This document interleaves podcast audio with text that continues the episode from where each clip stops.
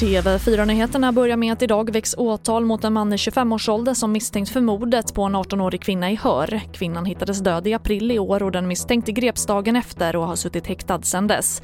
Den misstänkte har erkänt att han har dödat kvinnan men menar att det inte var hans avsikt att ta hennes liv. Och I Borås har polisen sett en trend på senare tid där elsparkcyklar används av kriminella gäng för att leverera knark, det rapporterar SR. En form av hemleverans som tvingar polisen att se över sitt arbetssätt eftersom de kriminella nu rör sig över större ytor utan att behöva körkort eller bil.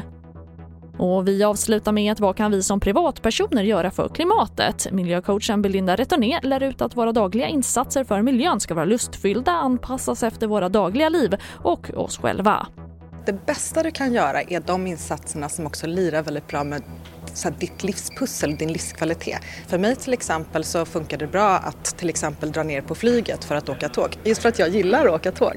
Så att det är en sån där win-win situation som jag tänker att många fler bör ställa sig. Hur kan vi få till både någonting som är bra för mig och bra för miljön?